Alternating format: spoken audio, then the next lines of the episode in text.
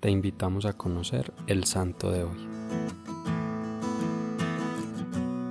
Hoy conoceremos la historia de Santa Teresa de Jesús de los Andes, primera carmelita descalza americana y primera chilena en ser declarada santa. Juana Enriqueta Josefina de los Sagrados Corazones Fernández Solar, mejor conocida como Juanita, nació en Santiago de Chile el 13 de julio de 1900, en el seno de una familia acomodada de sólidos valores cristianos. Sus padres fueron Miguel Fernández y Lucía Solar. Desde los seis años asistía con su madre a la Santa Misa y a los diez recibió la primera comunión. Desde ese momento procuró comulgar a diario y mantener largos diálogos amistosos con Jesús. En palabras de las carmelitas, el conocimiento y amor de la Madre de Dios vivificó y sostuvo todos los momentos de su camino en el seguimiento de Cristo.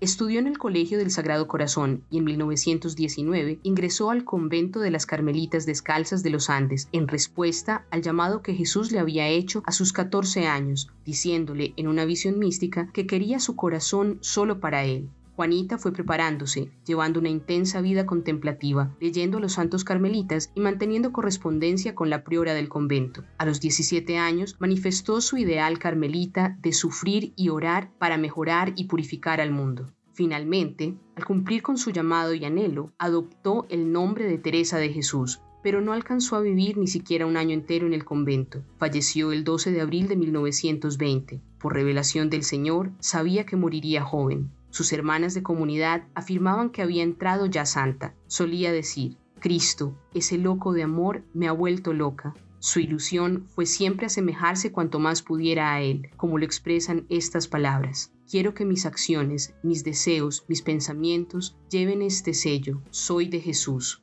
Fue descrita como una joven bellísima, simpática, deportista, alegre, equilibrada, servicial y responsable.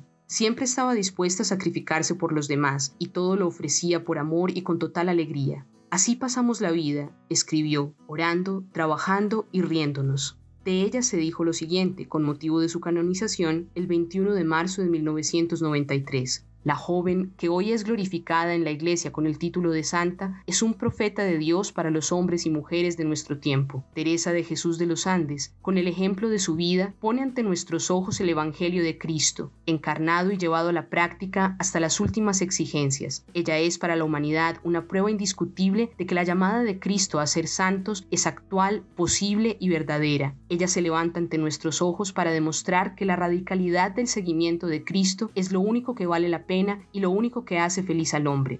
Desconcierta y crece en nosotros el gran interrogante. ¿Y qué hizo? Para tal pregunta hay una respuesta igualmente desconcertante. Vivir, creer, amar. Desde niña comprendió que el amor se demuestra con obras más que con palabras, por eso lo tradujo en todos los actos de su vida, empezando por la raíz. Se miró con ojos sinceros y sabios y comprendió que para ser de Dios era necesario morir a sí misma y a todo lo que no fuera de Él.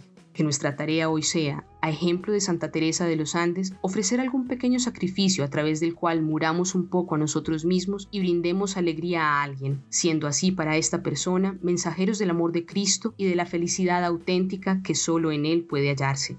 Señor Jesús, que nosotros queramos siempre también que nuestras acciones, deseos y pensamientos lleven ese sello de tu presencia en nuestra vida, que lo llena y lo transforma todo. Cristo Rey nuestro, venga tu reino.